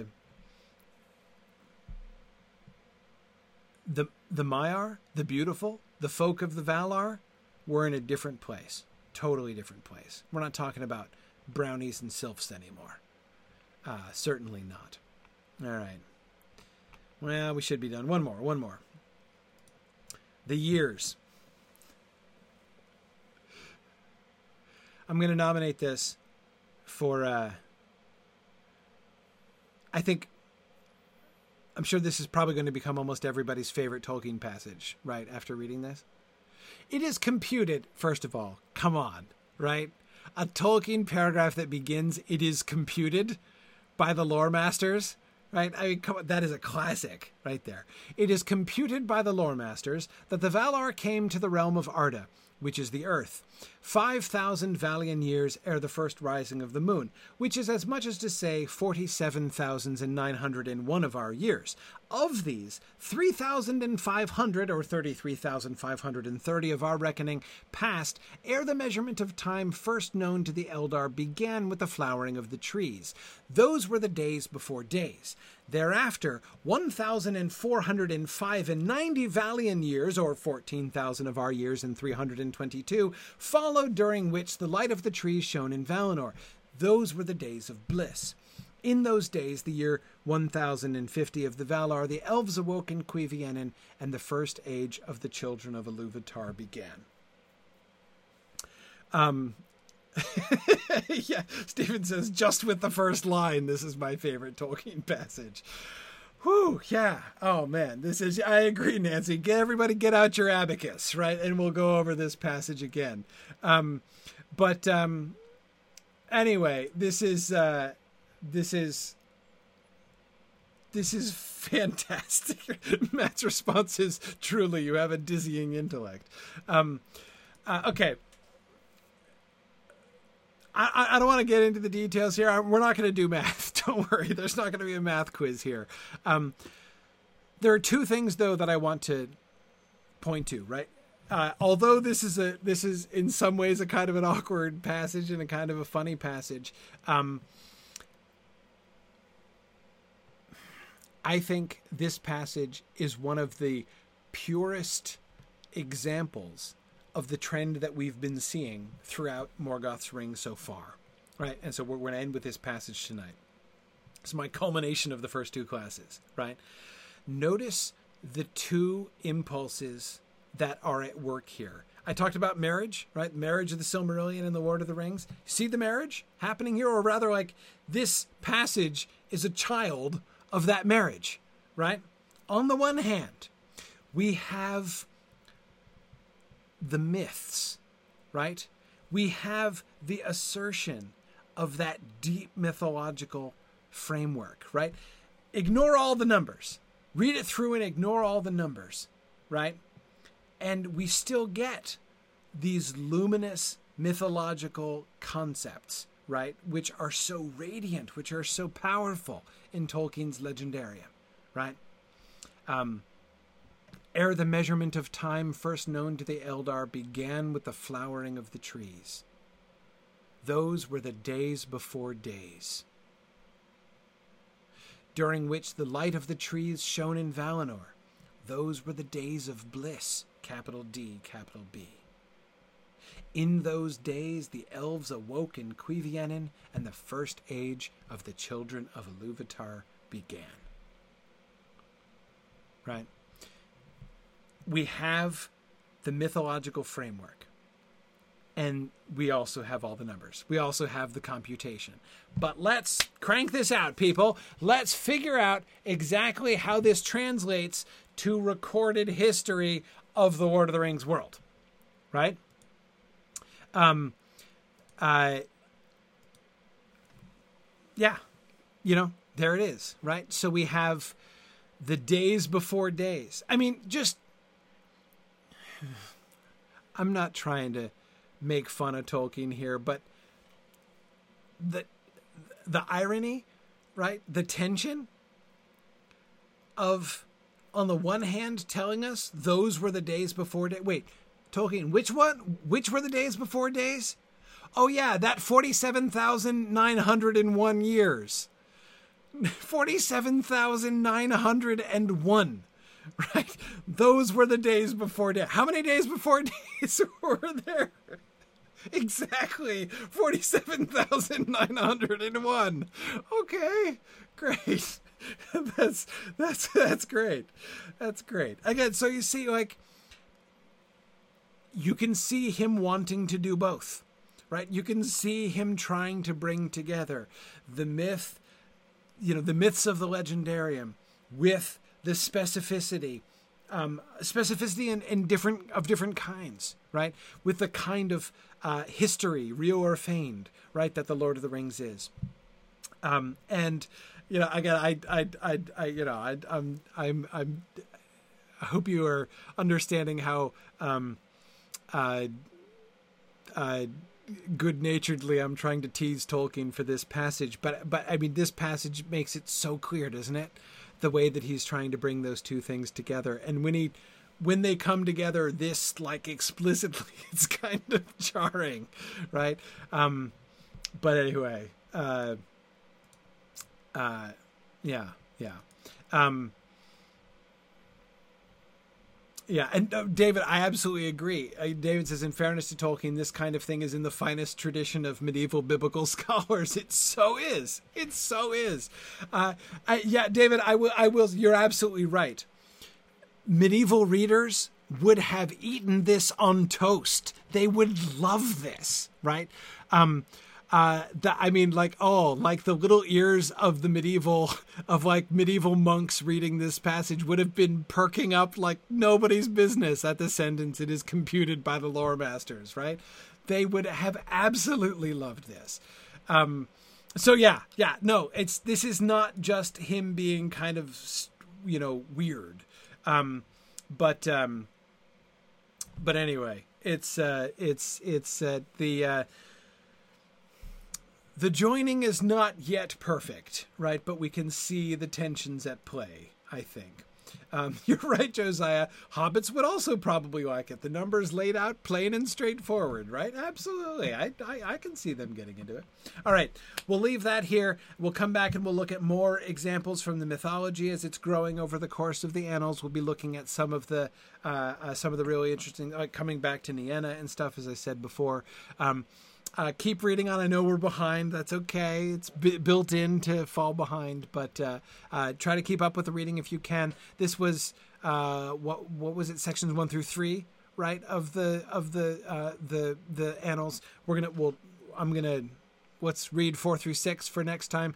We may pause after that and do an extra class in there to finish up the annals. I'm not sure. We'll see how that goes. But anyway, keep reading for next time.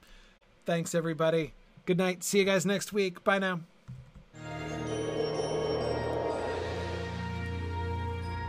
The Mythgard Academy has been offering in depth discussions of awesome books and films since 2013, completely free to attend and free to download. If you've enjoyed our discussions and would like to help them continue, please consider donating at signumuniversity.org/fund.